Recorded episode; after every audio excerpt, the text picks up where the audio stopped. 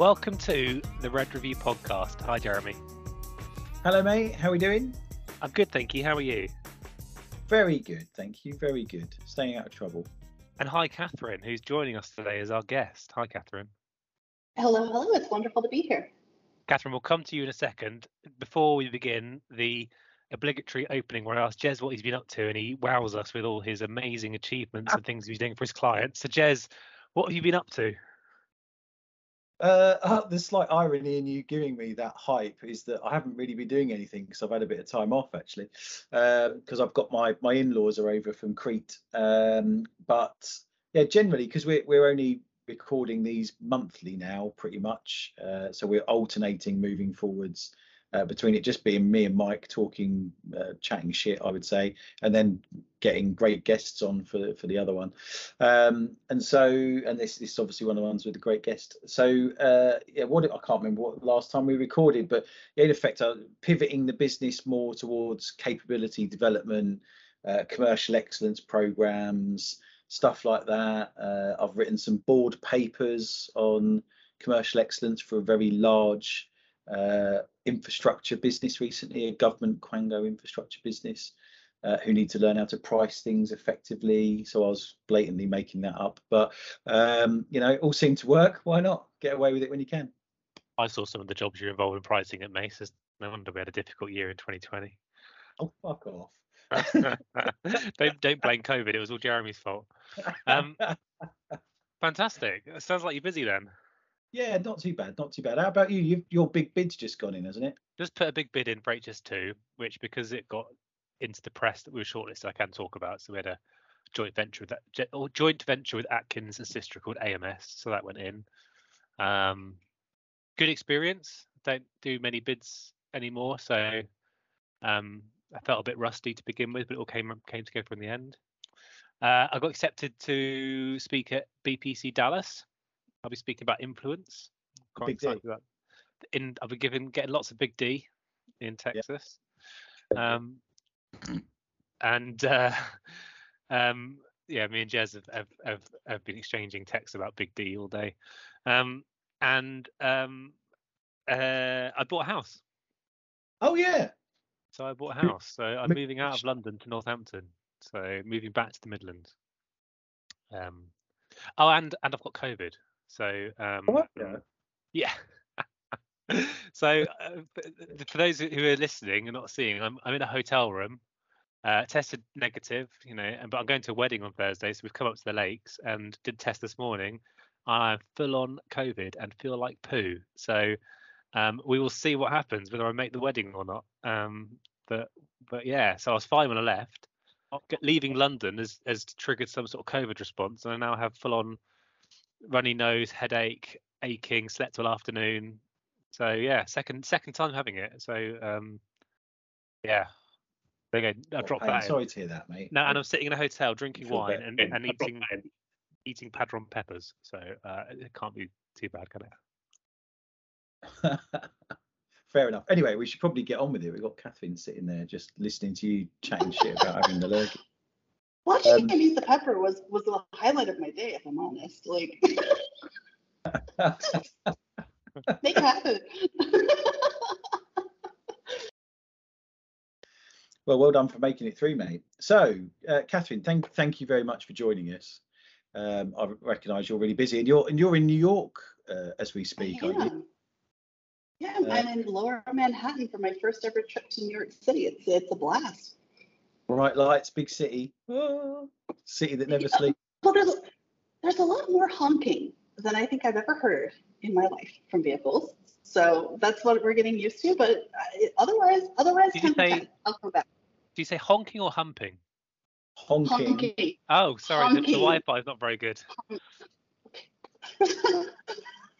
kind of podcast are y'all running over here? a fun one. That's what. whatever we want it to be. Whatever we want it to be. Yeah. Um, well, very good. And it's kind of the city that never sleeps because uh, because you're very busy by the sounds of things. We were talking talking off air, which which we should get to. So, but first of all, Kathryn, for the for the very few people in the world who haven't come across you on LinkedIn, Um, would you mind giving us a, a, bit of an introduction of yourself and, and what you get up to these days? Sure, sure. So um, I am Kathryn Bennett. I, I, am a certified professional services marketer, and I have been in the industry for about 13 years in professional communications, technical communications, bid and proposal writing, marketing, you know, all kinds of writing, writing and project management activities. Um, I started off as a chemist, which is kind of an unusual way to get into bid and proposal management, and uh, and ended up doing technical writing at the chemistry lab where I was working, and then Heidi Ho one day became a bid manager and never looked back. Um, I think that's how most of us get most of us get our start, right? I, I find it fascinating when we do these that how many people fell into bidding by mistake. Well, you know, I find that the most impactful and the most thoughtful folks in this industry are people who came from other traditions. So we know, I, I personally know a bunch of people with very strong marketing, like hardcore digital marketing backgrounds or SEO content, or folks who were engineers themselves, or folks in IT. And those people bring a totally different, a totally different mindset and a totally different perspective to the systems that we create. And so I always try to seek out people who have education or knowledge about a different, a different discipline before they got into bidding because they're the most thoughtful, in my opinion, about how about how these things should go. So, but that's a little about me. Oh, uh, in my I, I, guess I should tell you, in my free time, I am a world record holding strong woman. Uh, I have a cat named Kevin. He has two teeth. He's 10 years old, and that he wears a banana hat. So those are two interesting facts about my life. Fantastic. I knew I knew you were a weightlifter. I didn't rec- realize you were a world record holder. That is uh, some uh, yeah. CV. Clang, clang, clang, clang, clang. Just drop that in. well, in the last in the last year, I've picked up two. I picked up two world records. So there you have it. Fantastic. Well, it's inspirational. What what world records do you hold?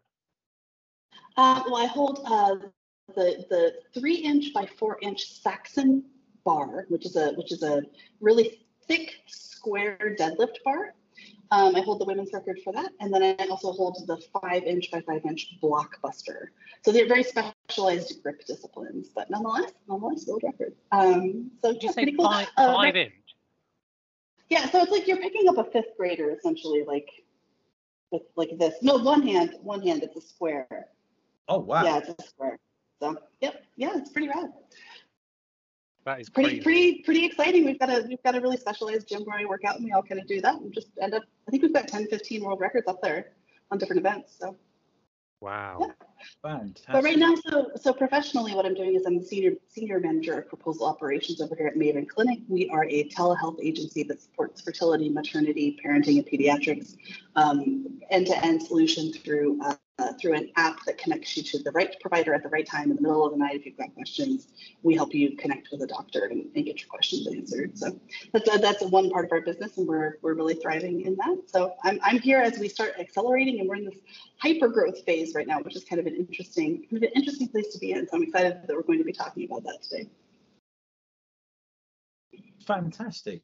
Um, and I guess we, we we met Kathryn when you when you were your previous role at, at Loopio um, which I, I, thought was a, a really interesting way for them to engage rather than because a lot of organizations like those just have a fairly hard sell approach. And I, I thought that kind of marketing community building led approach that you took um, and led on there was really fantastic. I was a big fan of your work um, and and learned a lot so it, thank you for that for engaging me in that we had some good conversations and uh, so I, I, thought that was really powerful stuff. And um, then it's interesting you've come back and got a real job, as it were, in, in bids uh, and proposals. I know. One second. Was it shoes in a dust bag? Yeah. I don't think I picked that up. I thought it was stuff you had to return. In Northampton. We might have left Kate's shoes uh, 350 miles away. Shit. uh, uh, um, oh well, we'll get into more. can't go to a shop because you've got COVID. Yeah. Okay, we'll sort that out in a minute. Right, let's go back to the podcast. Sorry about this, Kat. Y'all are so much fun. Okay. You, are going to have to leave us in, Jeremy. Um, what were we talking about? We were talking about uh, Loopio, weren't we? Uh, to a point, but we we can now let if you ask the main question in effect, might or, or move into the main questions about building a a bid function. That's probably the way to go, and I Yeah. can edit it out. You, you can't edit out the bit where we realise we've left Kate's shoes in Northamptonshire and we're in the Lake District because um, No, we, that is quite that is quite amusing. That is, that's probably my fault as well because I think I I unpacked the car, but there was so much there was so much stuff in the boot. I wasn't quite sure what was stuff we were bringing, what was stuff that needed to go to the post office. But never mind. Um, I'm getting glares now from producer Kate. Um, she'll put she'll put a funny voice on me or something when when this gets edited.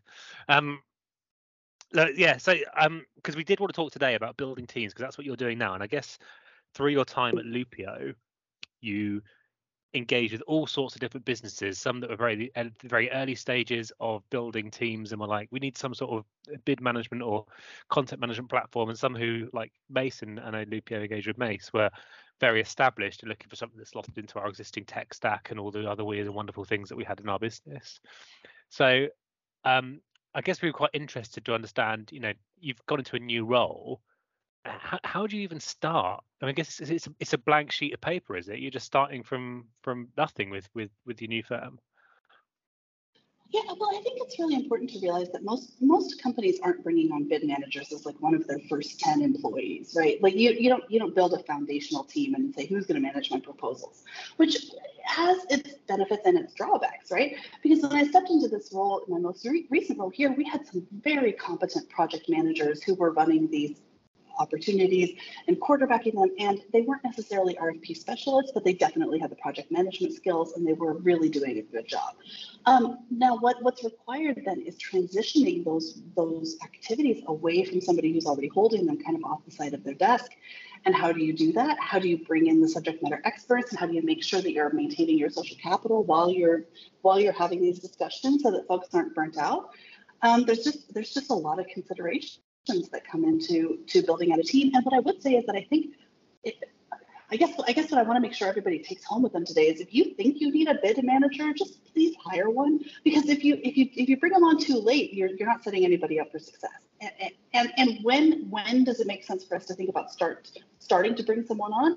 Uh, is if you're doing about a bid a week or or maybe even like a bid every two weeks, you probably need somebody dedicated to that process.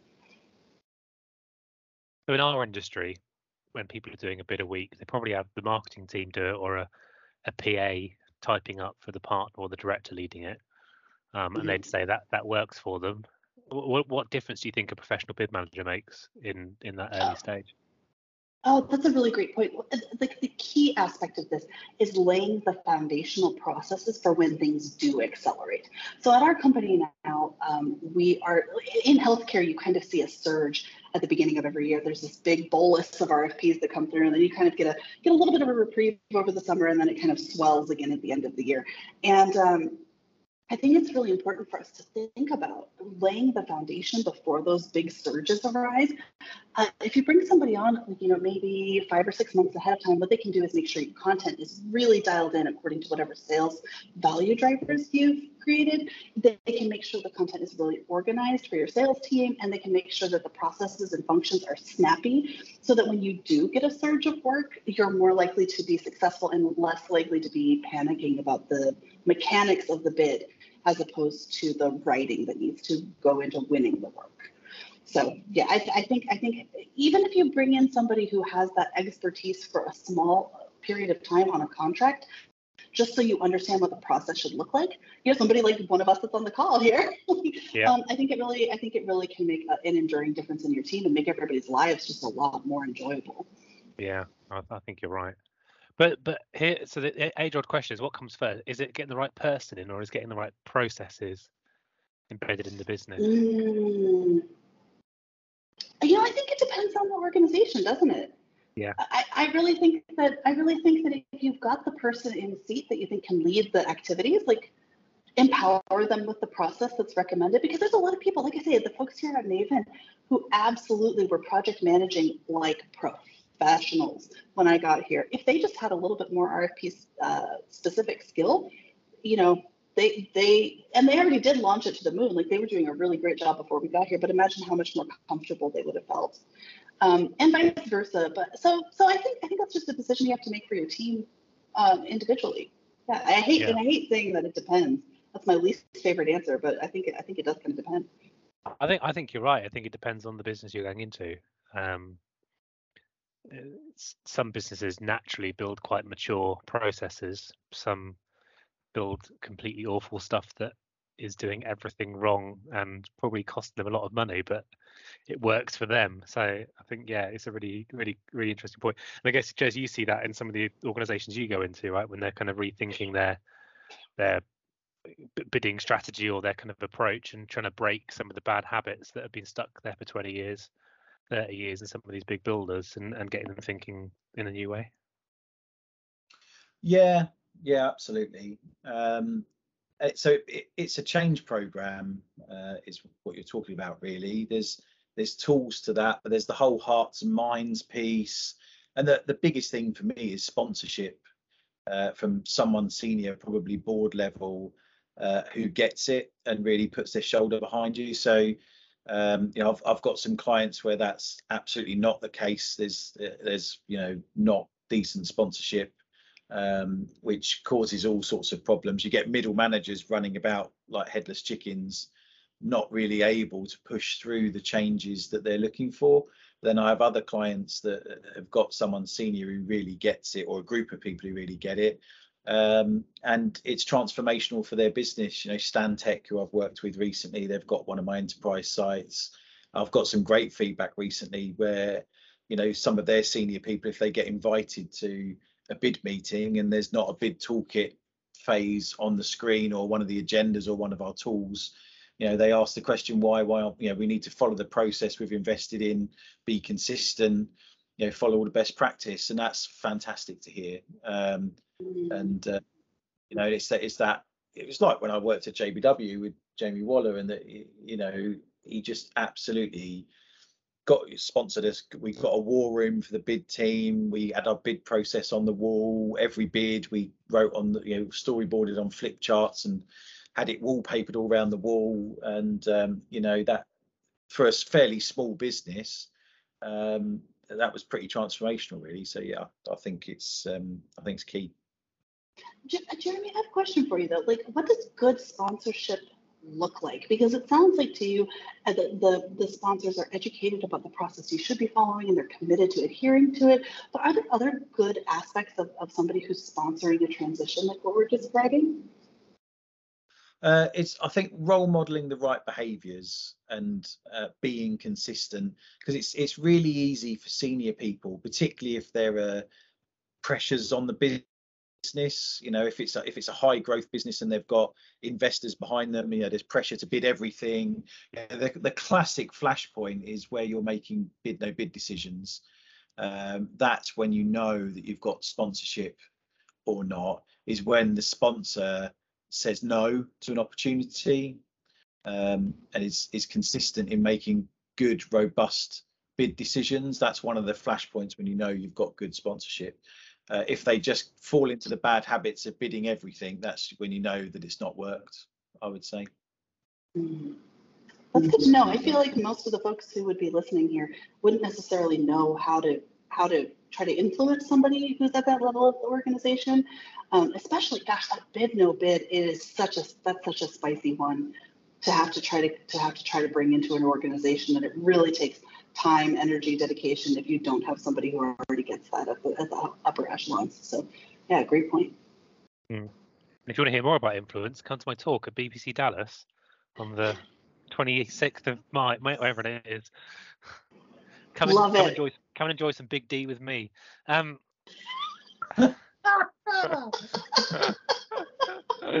I can't get over. I, I guess Big D is what they call Dallas, right? But it obviously has, and, and the fact that you're Kathryn means it has other connotations in the US as well as in the UK. When I say Of course it does. you want some Big D, Big D in Dallas with Big Rick. Um, um. Anyway, uh, what, we've lost You're gonna now. get me kicked out of AT&T. They Oh chose my it. goodness. They chose to say, keep saying the word that, that phrase.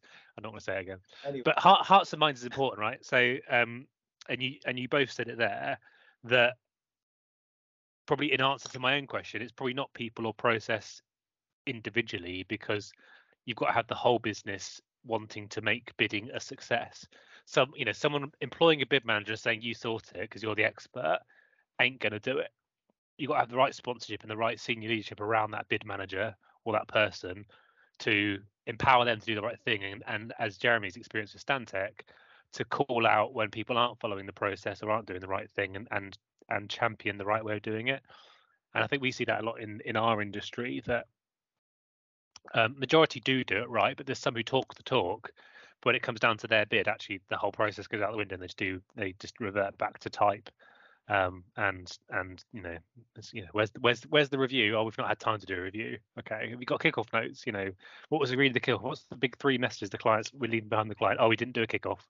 We just got on a call and agreed who was going to answer which question. You know, and and I still I still see that in a, in our industry, um, just lacking that those kind of fundamentals of we know what what wins bids. You know, these it's not it's not rocket science but what is rocket science is getting it stuck in the business as like an organizational culture.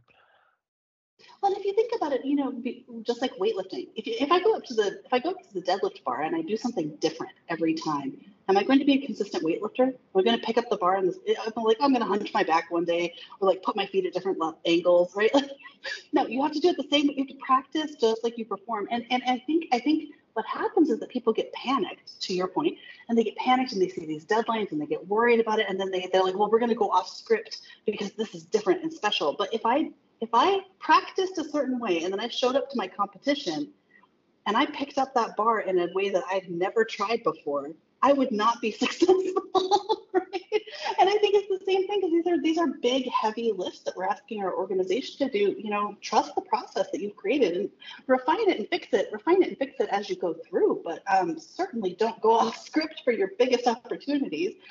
So, and plus, it's really important to remember, you know, most most organizations that are bidding are seeing at least 35% of their revenue come through the doors in formal procurement processes, RFX, invitation for bid, like whatever it is.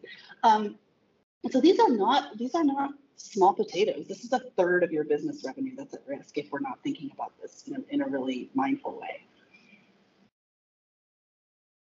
So. I've, got that, I've got that song in my head now.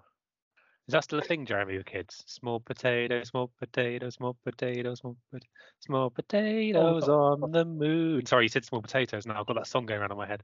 It was it was the song that kids loved when my niece and nephew were babies about ten years ago about small potato. There was a program about small potatoes. Sorry, completely off off comment off. off amazing.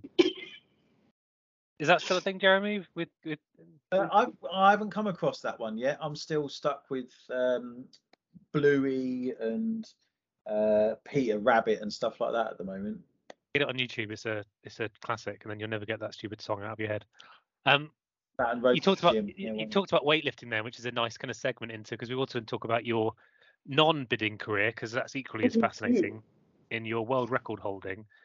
Um, how how did you get into lifting heavy things with difficult grips?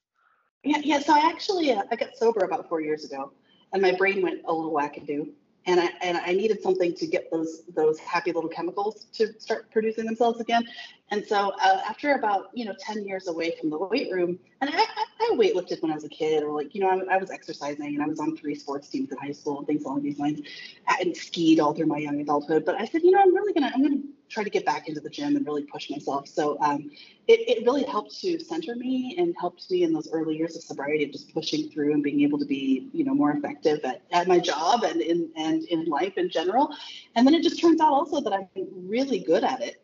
Um, so I actually was Utah's strongest woman in 2020. I have uh, two grip world records, and I'm competing at the National Strong Woman uh, event in June this year, uh, late June. So and strong strong woman is a multidiscipline thing, right? You're lifting, you're throwing, you're carrying, you're pulling. Oh yes, it's it's it's all that it's all that that really wild feats of strength that you see on TV. You know, uh, people picking up. I mean, it's really when it when it boils down to it, it's either you're picking up a heavy thing, you're throwing a heavy thing, or you're picking up a heavy thing and walking around with it.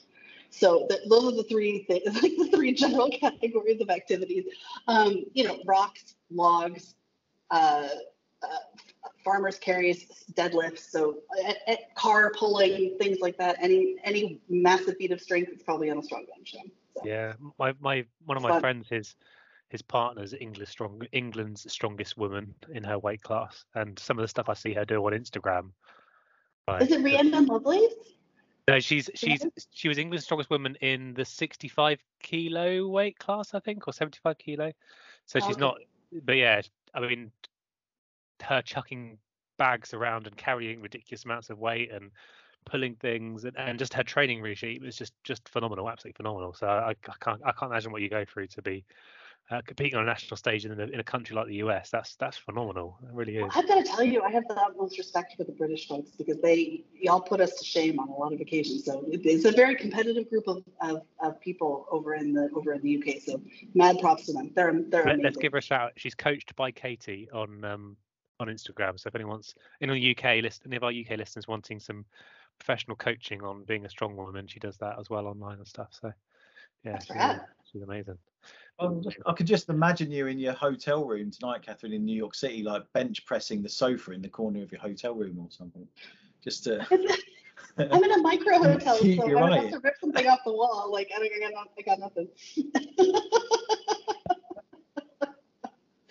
Just run around in the circle real fast. Are you in Are you in New York for work? Yeah, I'm in New York for work, but I, I usually live in uh, in Western Colorado out there out near Aspen and Vail and all that in the, in the mountains. Wow. And have you got a team in New York? Uh, yeah, for for uh, lifting or for oh for bidding. bidding. No, well, so so my big team's in. Uh, I have one employee and she's out uh, on the on the west coast. So just the two of us. We tried to recruit in New York, and it in six months we didn't find any um, good candidates. And in the end, we we in the end we convinced our US business that they didn't have to sit in New York and they could be anywhere in the country. And we've we found a, a great candidate now in Texas. But um, yeah, it was really difficult recruiting bid people in New York. There aren't there aren't many people that are in our sector in bidding in in that city. Yeah, yeah it's, it's way more because you're architecture, engineering, and construction, right? Yeah. Oh, Texas is the place. Yep. Yep. That was a good choice. Yeah. New York is so much more tech focused, healthcare focused, like legal even i feel like you could be successful here but aec is is a is a southern and west coast game i'd say yeah you know pasadena mm-hmm. which which which as a AEC business based out of New York is quite an interesting thing, but we are seeing now more growth in in the southern states and in and, and in kind of California than we are seeing, particularly in the infrastructure market now, and and mm-hmm. Canada of all places. So um, yeah, big some big wins in Canada recently. Um, look, we are coming up to time, Jez. So before you go, Kathryn, we need to ask you one of our, as Jez put it before on the pre-chat, cheesy podcast questions. Um, and we're going to ask you: Is there a book that you recommend to people, or a book that you often give as a gift? Um, and anything you would recommend? Yeah, the book that I love to recommend for everybody who's on my team, or I've sent like two or three copies of it. It's called The First 90 Days. You'll forgive me that I don't know the author right off the top of my head. Um, but I love it because when you're starting a new job, it's really difficult to get your hands around what you should be doing during those first three months. And the first 90 days is a really great book because it helps lay out your plan, it helps you get organized, it helps describe what the most successful people do to get that launch off and then and then after that usually you're off to the races right? Like you're getting your OKR set together you're, you're building out your team. But i think those first 90 days are so crucial to building out your success at any organization and so i always recommend it. Um, and now i did and now i did not bring up earlier the fact that i, I do have my own book coming out in late june yes? So uh, now now I, I won't say that it's my favorite to read because we are all horrible critics of our own work, but I do have a book called uh, Productive Pain that's coming out in late June. Uh, at the time of the national contest, it's my talk about how I became a sober, strong woman. So party on. Oh, in June. June 26th. Available on, on online bookstores or, yes. or direct?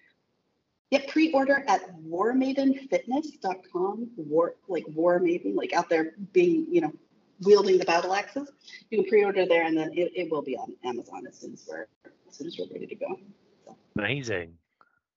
Fantastic. I might, I might, I might have to add that to my massive pile of books that I will never get around to reading, but I like to buy them anyway, just to kind of assure myself that I'm educated.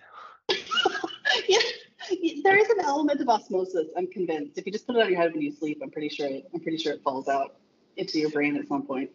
I, I have got a book with me today actually because and now I'm going to be stuck in the hotel room. I'm I'm going to be reading uh, Why We Get the Wrong Politicians, um, which is quite interesting. Ooh.